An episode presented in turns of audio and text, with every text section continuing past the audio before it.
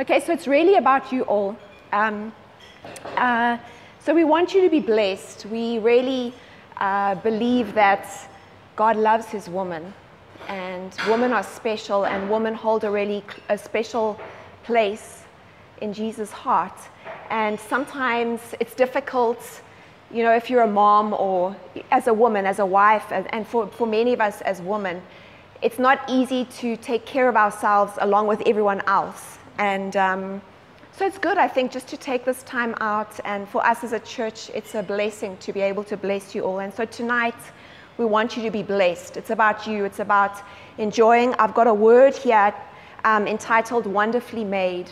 And as you leave tonight, I want you to just have some reflections in your heart, walk away with something in your heart, um, questions maybe towards the Lord or something that the Holy Spirit dropped in your heart around how He made you and how wonderfully made you are and that you're unique and He has a purpose for you. Um, just, I want you to walk away with that. Okay, so I'm going to share. Um, thank you so much, Sipho. Thank you so much. I'm going to share for a, a few minutes, and, um, and then on your tables, you'll see little red cards and as I'm going through my message, I'm going to ask you some rhetoric questions. So you won't be answering them then. But thanks. Uh, thanks to me. But those are the questions when I'm done with my talk. You're going to be discussing at your tables amongst yourselves. Um, I think we learn more not only when we listen, but when we listen and we process and then we share and we reflect on our own lives from what we've learned. So that's what we'll do tonight. So I'll have a, I'll, I'll share with you, I'll give the instructions, and only then you can take dessert. I saw some ladies already looking at the dessert. you have to wait till the end of the talk and then you can have dessert, okay? Maybe, maybe that's how we're going to catch you and keep you. okay. Okay, so I wanting to share this evening on wonderfully made, wonderfully made. Holy Spirit, would you come and speak to our hearts? Really, you're the one whom we want to hear from tonight. We thank you, Lord, that you, you love each person, that you are the one who knows uh, what you made each one of us for. And I pray tonight for an activation, for a stirring in hearts, for eyes to open, for hope to spring up from hearts, Lord, for wrong beliefs to be broken off. Just really pray that you would come and encourage hearts, come and minister to hearts, come and strengthen hearts. And we invite you, Holy Spirit, to have your way, to take center stage this evening. In Jesus' name, amen. Okay, there's a scripture, one, uh, Psalm 139, verse 14. It says in the New King James Version, it says, I will praise you, for I am fearfully and wonderfully made. Marvelous are your works, and that my soul knows very well. I am fearfully and wonderfully made. How many of you actually look in the, mo- in the mirror in the morning and can say that to yourself? I'm fearfully, I'm wonderfully made. When God made me, He did a good job. You know, most of us, I think we look in the mirror, if we look in the mirror, because we're in a rush, but we look in the mirror and, and we notice the things that we don't like, that we don't think are wonderfully made, you know, and we don't celebrate the things that are good, that are, that, that, that are great. And, and I'm hoping that that changes. But that word wonderful, it means to distinguish, to put a difference in the Hebrew. That word wonderful in the Hebrew means to put a difference, to show marvelous, to separate, to set apart, to make wonderfully. Now, so, so when God made us, He did a wonderful thing. He made me wonderfully. I am wonderfully made. So I'm set apart. You're not going to find another person like me in the whole world and you're set apart and you're not going to find another person like you in the whole world. But what do we do as women? What do we do? We say, okay, well, this is the perfect shape body. And that's what I must aspire to. And if I'm not there, then I'm depressed, I'm unhappy, I beat myself up about it. Or we say, this is the texture of hair, that, that that's, that's ultimately what's beautiful. And that's what we're going to aim for. And that's what society says, and so that's what we buy into. Or we say, fashion, this is the fashion this year. And the fashion God is a fickle God because every year she changes her mind. Right? She does. and so, so we buy into this lie of what is ultimate and we aspire for these things, things and we all try to look like somebody. We always all try to have the same shaped body, the same type of hair, the same. We all want to be the same, but it says here in God's word that when He made me, that word wonderful says He put He made me differently. He distinguished me. So why are we as women wanting to all be the same when God made us different? You know why? Families, this is the perfect family, this many kids or no kids. This is the type of house we must live in. These are the cars we must drive. This is the perfect, you know. We also do it with ourselves in terms of a measure of success. We measure success a certain way. We, you got to have this many cars, you got to have this many clothes, you got to have this much money in your account, you got to be there in your career or there in your church. This is what success looks like. And we have these measures that we put on ourselves. And I, I don't want to live my life like that because that's, those are measures I think that man makes. And I don't want to get to the end of my life and look back on my life and I've measured myself by measures that aren't even on God's radar. You know? So this morning, I'm wanting, I mean, this evening, I'm wanting us to um, just reflect on that and think about that. It's so important that we don't use one measure for everyone. We don't use one measure for ourselves. What success looks like for me is not what success looks like for Shireen. It's not what success looks like for my sister Shane or for Tanki over there. Success for me in God's eyes looks very different. And I think we have to change our minds and say, God, give me your idea of success for me. And, and, you know what? Maybe you can't see it out there. Maybe there's not a mold for you. There probably isn't a mold for you. You know, if I look at my life, I tried to fit in. I've tried to fit in, but I just am not going to fit in. You know, I'm in Gauteng. I'm in Centurion, the middle of Afrikaner land. Okay, I'm married to a black guy. Okay, I'm probably not going to find many of those in that area. And we're pastors. Okay, and I'm not your typical pastor's wife because I like doing other stuff, like triathlons. I like competing, and a lot of them on Sundays. Where am I going to find someone like that? I don't know anyone like that. And if I keep trying to fit into a mold, I just don't fit into a mold. And you know what? The sooner we come to accept that it's okay for us not to fit into a mold, it's okay, Cindy, for you to not try and fit into a pastor's wife mold, you know? And who made a pastor's wife mold anyway in the first place? Who made that? We did, right? You don't have to fit into a mold. I don't want to fit into a mold. It's exhausting, okay? So, from God's perspective, success in our life looks very different from what man says and from what the world says. And each of us needs to understand what God wants of us. Like, what does He require of me? What, is, what does success look like in my life? It's faithfulness with what He's put in my hand. So, success in your life, it might not be that bank account, it might not be that fancy car, it might not be that fancy career or that job, but maybe it is. But maybe it's not. But what's most important is that you find out what God has put in your hand and you're faithful with that because that is success. Amen. Okay. In a few other translations, in the message translation, it says the same verse, Psalm 139, verse 14 says, I thank you, God, you're breathtaking. Body and soul, I'm marvelously made. I worship and adoration. What a creation. Can you say that? You're breathtaking, Lord, body and soul. I'm marvelously made. I worship you in adoration. What a creation you made. Can we say that? You know? Psalm 139, verse 14 in the New Living Translation says, Thank you for making me so wonderfully complex. And ladies, we are wonderfully complex. okay, it's okay to be complex. Okay? Your workmanship is marvelous. How well I know it. And then um, a little bit further down in the Passion Translation, in the same chapter of Psalms, it says, You saw who you created me to be before, to be before I came, became me. You saw who you created me to be before I became me. Before I'd seen the light of day, the number of days you planned for me were already recorded in your book. So when God made me, He already knew the different passions that He would put inside of me. He already knew why He made me all or nothing you know, an all or nothing person. And he did that on purpose for a reason. He already knew why he made you you. He already knew why he put those passions in there because it's for a purpose. And there's a number of days that he's allotted to you. And I just love that.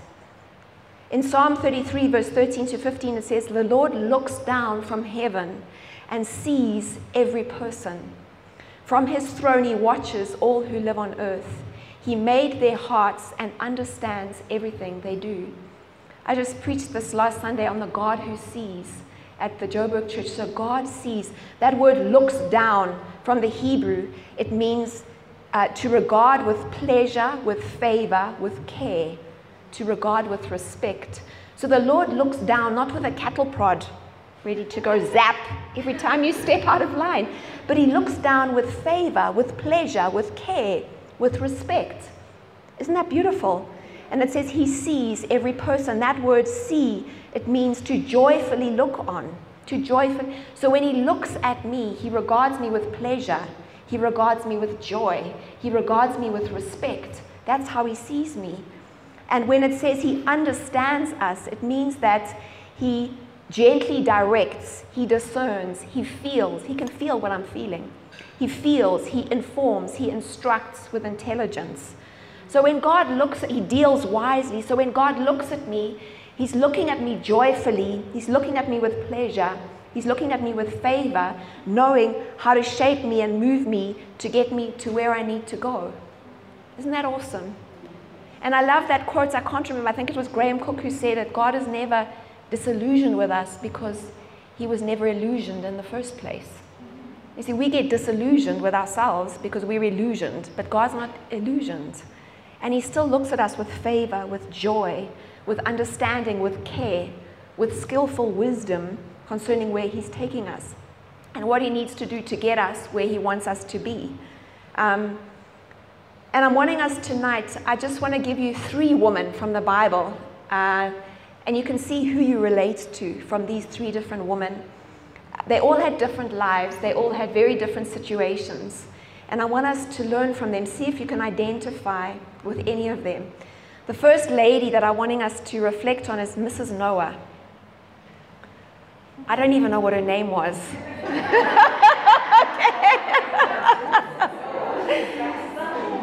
Mrs. Noah, okay? But I just think that although there's not a lot written about her, there's actually so much we can glean from her husband and, and what happened, you know? And if I read in Genesis 6 from verse 5 to 9, basically what's happening at this point is the earth is getting more and more wicked. There's wickedness in the hearts of man, and God grows tired of it. And he says, it says here, he was sorry he'd made man. He was grieved in his heart. And he says, I'm sorry I've, I've, just, I've, I've basically made man. And I will destroy man whom I've created, both man and beast, creeping thing, and birds of the air.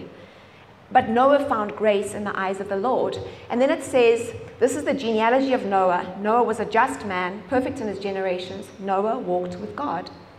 And we all know what happened that God spoke to Noah basically and said, listen, I'm going to destroy the whole earth, but you I'm not. So please, can you build an ark, a boat, a big boat, and you're going to put two of every kind of animal in there, and it's going to rain. And he probably had to explain what rain was because it had never rained before.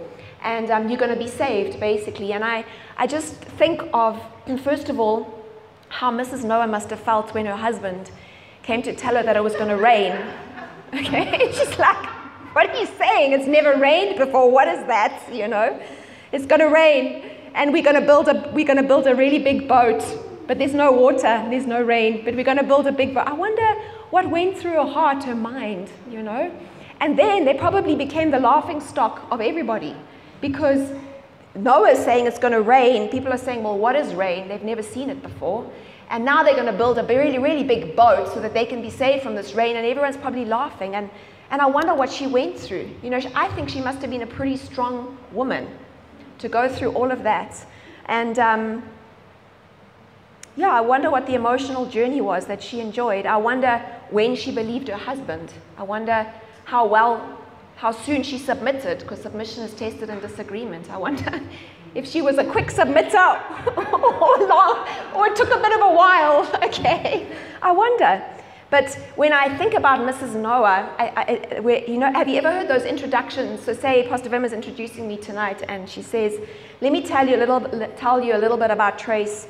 And then she says, her husband, uh, Paul, is a really great man, and he walks with God, and he's got this degree, and he teaches at GIBS, and he does this and he does that, and he's a really. Have you ever heard those types of introductions where the person who's being introduced gets lost? in their own introduction. And I, I kind of feel like that about Mrs. Noah. It's like she got lost in the introduction. Her husband was really awesome, but what about her, you know? And um, when USA Today conducted a, a, survey of biblical knowledge, they included the question, who was Noah's wife? and 40% of those responding believed her name was Joan of Arc. okay?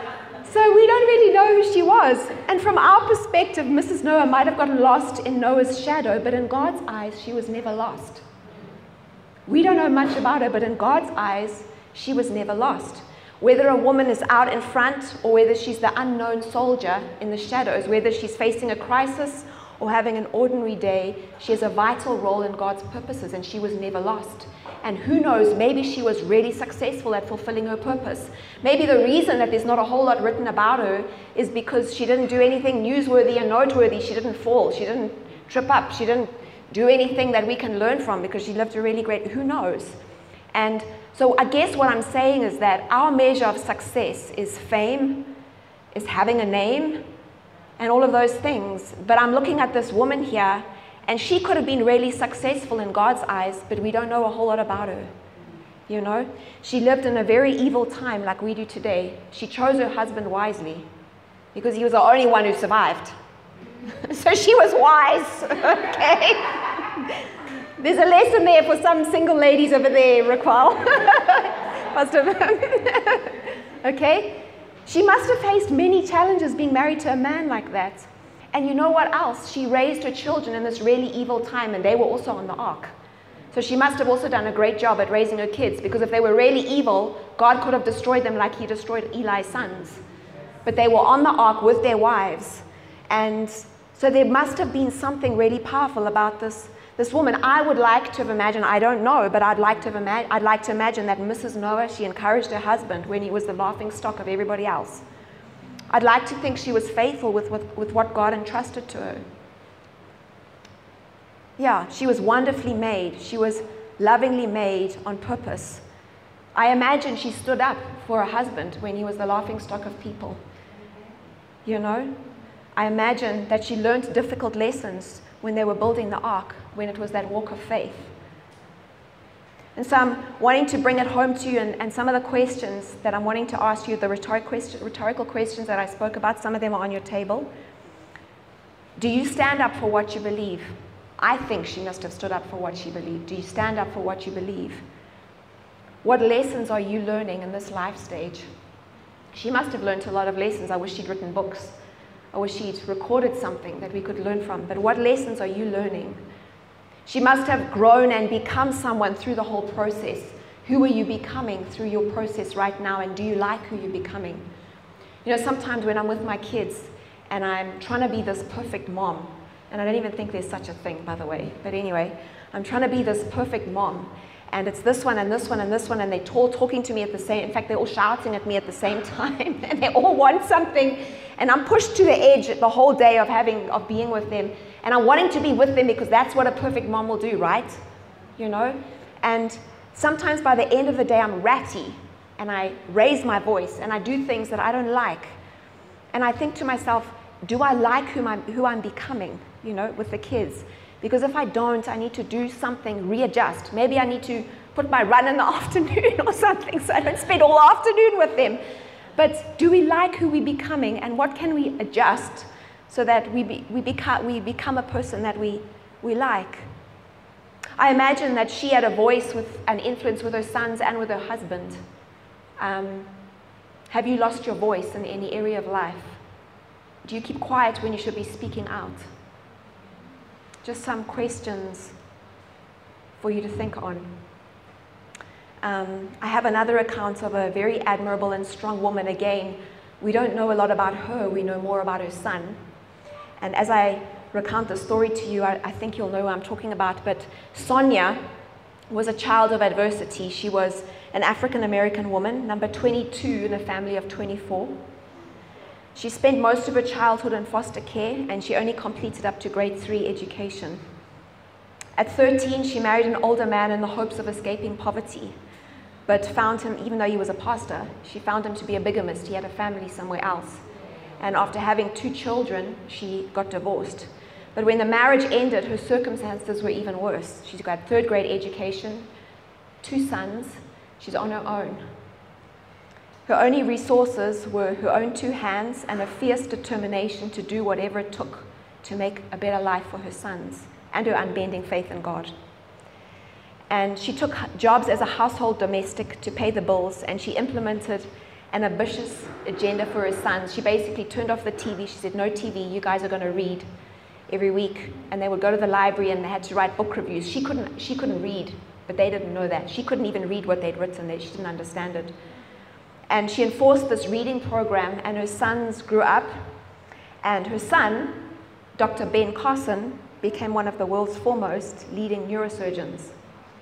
He actually did the first, performed the first um, separation of congenitally joined twins when they were joined at the head. He, did, he separated the first in the, in the world. This woman, isn't that amazing? And we know about him. But for me, when I hear that story, it gives me goosebumps just think about this incredible mother. You know, this incredible mother. So, moms, you know, it's amazing what we can do just in the small things, the small, it's unseen, but it's so, so important. And important. And right now, I think he's Secretary of Housing and Urban Development in Trump's um, administration. But he says this he openly acknowledges his indebtedness to his mom, and he says, I own, not only saw and felt the difference my mother made in my life, I'm still living out that difference as a man. And you see, at the end of the day, we all find ourselves in different situations. Some brought on by decisions we made, others by God, others because we live in a fallen world. We can't always control the situation that we find ourselves in, but we can choose our attitude. And we can choose how we think about it. And we can choose how we measure ourselves. Amen. We've still got a choice. We can choose how we respond. So that is my first woman, Mrs. Noah, and my example, who's this unknown woman. Um, not many people know about her, Sonya. I don't even know what her surname was. Maybe it was Carson. I don't know. Yeah, okay. The second woman that I'm wanting us to see, and you can see if you identify with any of these women, the second woman is Sarah. Sarah. And um, whilst from our perspective, when we look at Mrs. Noah's challenge, which was obscurity, no one really knows much about her. She was, she's never been in any danger of being obscure. We all know about Sarah. She's very, you know, sort of famous, okay? She's one of the most prominent women in the Bible. But if you go and look in your Bible the first time she's mentioned, this is what it says. It's talking about the genealogy of Terah. It says, Terah begot Abram, Nahor, and Haran, and it continues with the genealogy. And then it says, um, the name of Abram's wife was Sarai, the name of Nahor's wife, Milcah, the daughter of Haran, the father of Milcah, and the father of Iscah. But Sarai was barren, she had no child. That's the first thing we hear about Sarah. That's the first thing the Bible tells us about Sarah of any importance. She was barren and she had no child. So, if you remember rightly, she must have been, I think she was 90 years old when she had Isaac. That means all her childbearing years from, from what, her teens up to 90, that's a long time, people. She would have been deemed as a failure in the eyes of her community. In the Hebrew culture, a woman was there to bring forth sons. And Sarai came along and she did not bring forth sons or daughters. Okay, so for 70 plus years, she would have been seen as a failure. And if she had judged herself by that, I think it would have been a very depressing place to live in, don't you think? And she probably spent many years fitting into, trying to fit into that mold, especially after God gave her a word that He's going to give her descendants as numerous as the stars of the sky. Probably spend time, Lord, you know, why can't I just be that person? That that person, even now you've said it, Lord, after God said it. Why can't I just be that person? Can't I just fit into that mold? There was a mold, there was something that society wanted to define a role of a woman. And when she couldn't fit into it after a while, she actually tried to make it happen on her own accord, and she gave a maid servant to her husband to make her pregnant so she could have a son some, some sort of way. And Sarah's story to me, it highlights how, as women, we can get caught up and uh, measure our success or failure um, in terms of what gives a woman gives a woman's meaning gives a woman's life meaning and purpose. We can get caught up in that. We can get uh, measure ourselves according to that and come out second best. And Sarah got lost in the very place a woman is supposed to find herself. Sarah got lost at home. So whilst Mrs. Noah got lost in obscurity, Sarah, in all her prominence, she got lost at home. She got lost trying to fit into a mold that she couldn't fit into. And if I think on us tonight, I want you to reflect on, on these types of things. What, what mold are you trying to fit into? What mold do you see that you're trying to fit into? Either that the world has put on you, that you've put on you, that people are putting on you. Is there some kind of picture of yourself that you have? Maybe God has spoken it to you, but you know, when God speaks something to us, we still can't make ourselves fit into that mold. He has to do it. Sarah tried to make herself fit into that mold and she couldn't. God had to do it in her. So, what mold are you trying to fit into? The only person who can make us who we're meant to be is God. The only person who can make us the success that He desires us to be is God. And I think we have to remember this when we look at role models in life. Like, we look at certain people. Maybe if you aspire to be a minister, you look at someone like Joyce Meyer. Maybe if you aspire to be a singer, I don't know, who, you know who you would look at. If you aspire to be a businesswoman, you look at someone and you look at them and you aspire to be like them. Well, they're, they're attributes we can aspire to, but there's no mold that will fit. We have to be the best version of ourselves. And I need to measure myself according to God's measure of me. I need to measure myself by what God, what, how, how do you measure yourself? Today, how are you measuring yourself? Do you measure yourself according to the scale? Do you measure yourself according to how far you are in your career, in your life, how good your kids are? Please don't measure yourself according to that. Okay? Please don't. Okay? Brennan Manning said this living out of the false self creates a compulsive desire in us to present a perfect image to the public so that everybody will admire us and no one will know us. Isn't that sad? Living, and that's what we do. That's what people do on Facebook. They're presenting this perfect image, all touched up with filters and other things I don't know about. okay, that I still have to learn about, okay? But they touch up and it looks this perfect life, and then underneath it's falling apart. I see some things on Facebook of people that my husband counsels, marriage counseling, and I'm like, what I'm seeing on Facebook, what I'm hearing in the back room is like not the same thing you know? And what is it? It's a false self, and we present as false self to the public, but no one knows us, you know? And we think it's a safe place, but no one knows us. It's a sad place.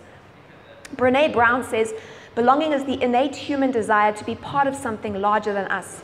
Because this yearning is so primal, we often try to acquire it by fitting in and by seeking approval, which are not only hollow substitutes for belonging, but often barriers to it. Because true belonging Listen to this true belonging only happens when we present our authentic, imperfect selves to the world.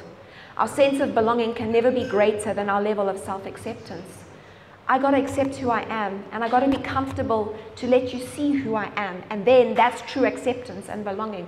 If my presentation of myself to you is always a fake image, you're not accepting me, you're accepting my image. I'm not, I don't actually belong, it's not real. You know, and I think that's a challenge we have today. So I'm wanting to ask you, what does failure look like for you? If you, at the end of a day or at the end of a week or at the end of a year, have a feeling of, I failed, what does that, what does that look like to you? And how, how do you feel when you've done that? And is that God's measure for you? I want to ask you that tonight. I also want to ask you, and I think these are some of the questions on your table, how would you describe your sense of worth as an individual? How would you describe that? And you're going to have an opportunity to do that. Is your worth tied to something that you think is a great accomplishment? You know, I got 100% for physics way back yonder, however many years ago. No one cares. you know, that's not going to get me into heaven. Sorry, Vim, I mean, that was nice, thank you. But I'm just saying, we tie our sense of worth and significance to something that's you know, it's not going to get us anywhere. It's not what God celebrates. When I get to heaven, I'm wanting Him to say, Well done, good and faithful servant. Good and faithful. What looks good and faithful for me doesn't look good and faithful for you, but you find what looks good and faithful for you. How would you describe your level of self acceptance currently? Do you feel comfortable in your own skin? We've got to be comfortable in our own skin. skin. Amen. Okay. Okay. The main people who ultimately will know Whether you have been successful with your wonderfully made life or not is you and God. No one else will know. I can't look at someone who's a CEO, head of this corporate, or a pastor, or some, anyone else who we all admire and think that they're successful. I don't know. I don't know.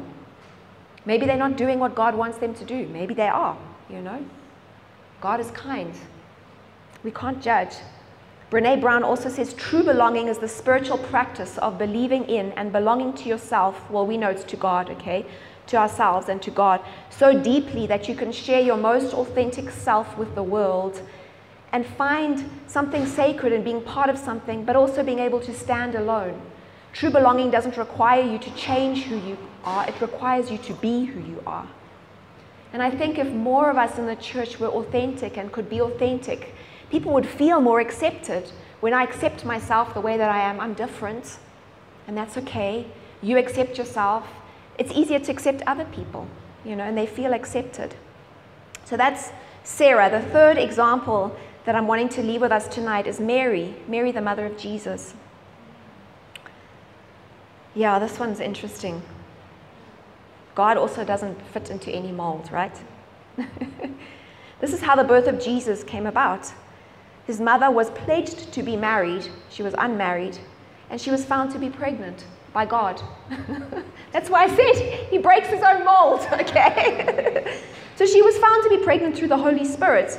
And then an angel appears to Joseph and says, Don't be afraid. Of course, he's going to be afraid. His wife to be is pregnant, what's he going to do? But, anyways, don't be afraid because what is conceived in her is from the Holy Spirit. She will give birth to a son. You're to call him Jesus, and he will save his people from their sins. Now, just take a step back from all of that and think about Mary. Close your eyes, in fact. Think about Mary. Think about how it must have been like for her. What emotions did she go through? Because right at the most inconvenient time, she was planning a wedding. The Lord stepped in on the scene and made her pregnant. okay? Not a great, not great timing from her perspective. And you know what else? God didn't care about public opinion either. No regard for public opinion. it doesn't actually matter what the people say. Okay? You can open your eyes if your eyes are still closed. Okay? And it's interesting, God doesn't care for public opinion. Why do we? You know, it says Jesus, it says in John 2, verse 24 to 25, Jesus did not entrust himself to them, to the people, because he knew how fickle human hearts can be. He didn't need anyone to tell him about human nature, for he fully understood what man was capable of doing. And God is like that. He doesn't have any regard for the opinions of man. And yes, we need to take care of our reputation. We need to be careful but we can't let it rule us. The opinions of man. Man is fickle. Amen. Opinions are fickle. Today they love you, tomorrow they hate you. You didn't do anything different, okay? But Mary, Mary was still human. She still had to live through this. Reread about her. But she couldn't hide. She couldn't get lost in the background. She was centerfold news, I'm sure, in her community for a long time. She was in the limelight. She was pregnant. She was unmarried, telling people she was pregnant by the Lord, you know? Can you imagine that? Never happened before in history. I wonder how people responded to that. Rumors, I can only imagine, you know. But I love her heart. She says to the angel, when the angel says to her, Listen, this is what's going to happen to you, she says, Let it be unto me according to thy word. Isn't that just beautiful? It's like saying, Whatever the cost, whatever the cost, it doesn't matter. Let it be unto me according to thy word. And that is a test of success, I think. If we can honestly go before God and say, Let it be unto me according to your will, according to your way, according to your word, and we fulfill that over our lives, that's God's test of success. It Doesn't matter what people think, let it be unto me according to your word. It doesn't matter the personal cost to me, let it be unto me according to your word. You know, sometimes we look at people who we think are successful, and maybe they are, but we don't know the cost. We don't know the price they paid to get where they are. We don't. Never walked a day in their shoes. You haven't walked a day in my shoes. You don't know the cost that it costs to stand here today. You don't. I don't know the cost that you've paid in your life. I don't. But there's always a cost, you know. And Mary paid a big cost, but it was worth it. And with God, whatever price we pay, it's always worth it. And maybe God has something for you tonight to conceive and bring forth. Maybe the Holy Spirit has something that He wants you to bring forth. Maybe it's within your family. Maybe it's within your work environment. Maybe it's in a social environment, an influencing platform. Maybe there's something He wants you to birth. Maybe it's a ministry. Maybe it's children. Maybe it's spiritual children. But is He conceiving something in you in this season? And I think that He is. I can feel it. I can feel. Can, I, there's people here tonight, and God wants to use you to birth something. And He needed Mary. He needed Mary, and He needs you as well. Is it a dream? Is it a desire? Is it a business? What is it? Something that the Holy Spirit wants to conceive in you. And you know what? When God conceives something, He knows its name, He knows its timing, and He knows its purpose. He's not vague. Amen. The angel says, The Holy Spirit will come on you, Mary, and the power of the Most High will overshadow you. That's the secret to conceiving things by the Holy Spirit. The power of the Most High will overshadow you. So the Holy One who will be born will be called the Son of God. In Matthew it says, And she shall bring forth a son, and, and you will call his name Jesus. So Mary birthed from a place of being overshadowed by the Holy Spirit. When you birth things now, if you've got dreams in your heart, are you birthing in your own strength like Sarah? Are you making your own plan? Are you birthing from a high place, from a place of idol, from a place of not measuring success correctly? Or are you birthing from intimacy with the Holy Spirit? Are they from the Most High or from a high place in your life? And the other thing that I find so fascinating about this account of Mary and her bringing forth Jesus, who was God's number one plan for the salvation of mankind, his number one redemption plan from the beginning of time. And guess what it says in Luke 2, verse 1 to 7? In that whole mix of scripture, it says, There was no room for them at the inn. This is God's number one plan for the redemption of mankind. There was no room for them at the inn. So when there's no room for your idea or for whatever God is wanting you to birth, don't cry about it. There was no room for Jesus, but God still brought him forth. Amen. God still fulfilled his plan. There was no room at the inn, but it still happened. The things birthed by the Holy Spirit in and through us, what God is wanting to do, are not always birthed in glamour. It's not always glamorous, doesn't mean it's not from God.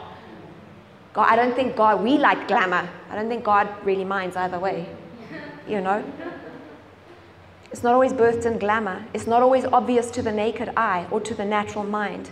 And in fact, sometimes it's contrary to our natural mind. That's why sometimes the hardest times we go through in life are the times that we can cherish once we've walked out the other side because they're deep, deep truths that God has imparted to us. It's we can't see it with a natural eye. I don't know what Mary went through, but I think she would have overcome her fear of the opinions of man. I think she would have gone through a lot of stuff. She would have faced ridicule and mocking, rejection, shaming, to name a few, but she still went through it. She weathered the storm. Amen. She was walking in obedience because her measure of success was not what man said, it was what God said. And what is God saying to you, ladies, tonight? What is He saying in this season? What is His measure of success for you? We have to remember we are wonderfully made. You are wonderfully made. When you look in the mirror, you can say, I am wonderfully made. My shape, my hair, my look, my passions, my strengths, my weaknesses, I am wonderfully made. God knew what He was doing, and He did it for a purpose, and He knows what it is. Amen. So, whether you can relate to Mrs. Noah in obscurity, maybe you're in a season of obscurity, maybe you're hidden, Maybe you're still not fully functioning in the fullness of your passion and your where you feel like God has called you. It's kind of like, you know, those bridging seasons. You know, maybe you're there. You're in obscurity. Maybe you can relate to her. Maybe you relate to Sarah and her inability to fit a mold. You don't fit a mold. You can't. There's some type of mold that you or society or someone else may have, may have tried to put on you. Maybe your parents. And you don't fit that mold. Well, you know what? I came tonight to tell you that you don't have to fit that mold. You just have to be the best version of you that you can be. Or maybe you can identify with Mary in difficult, challenging circumstances of life, trying to bring forth the things that God has placed in you. And it's difficult, but you know what? It was an honor for Mary, and it'll, it'll be an honor for you. It'll be worth it. Okay, you are in good company tonight. There were many, there are many who've gone before us who've been in your exact situation. And God has made you wonderfully. He knows where you're at. You're not alone. You're not alone. He, he knows He can see exactly where you're at. He's not disillusioned. He's not out of touch The Lord once spoke to me and He said, If you just take one step at a time with me, you'll be at the right place at the right time and on time. And that's what I want to do in life. You know, my life has taken lots of different turns, gone lots of different directions, never a straight line. But that's okay. I just want to make sure that at the end of my life, I've taken, I've done as best I can to take one step with God, that I can be at the right place at the right time and on time. And so that's what I want to charge you with tonight, too, ladies, to take each step every day, try and take it with God, walk the journey with God, because I think that is the ultimate measure of success. When we walk with God, He will birth in us what He wants to birth in us. Amen. It's like an instrument needs someone to play it. If, if the instrument is with the player, the sound will come out. Whatever's supposed, it's like that. God is God wants to play our lives, and we have to remain with Him so He can do that. And I'm wanting to pray for you before I give you the next step. By the way, is there anyone who could identify with one of those women or one of those points you can identify? Okay, I'm going to pray. Let's just bow your heads, let's pray. Father, I thank you that, that you're a God who sees exactly where each one of us are at, Lord. You know where each person is at in their walk. Lord, you know those who are in the valley, you know those on the mountaintops, you know those who are tired. I'm just seeing a vision. Somebody's tired. You've been fighting and fighting and fighting. Lord, you can see all of these people. And I thank you, Lord, that you prepare a table before us, even in the presence of our enemies. I thank you, Lord God, that you give us and you teach us, you give us weapons and teach us how to war. You teach us how to war. And so, Lord, we ask that you would help each one of us to know how to walk and how to war wherever we find ourselves with the weapons that you've given us. Lord, whether it's rest, whether it's self acceptance, whether it's self love, Lord, self care, whether it's choosing to be vulnerable, whether it's choosing to be authentic and truthful about who we are and where we are. I really pray that you would do a work amongst us as women in this church and these churches, Father. We trust you to do that. May you strengthen women tonight, Lord. May you encourage women tonight, Father. I pray that you would give us eyes to see ourselves the way that you see us.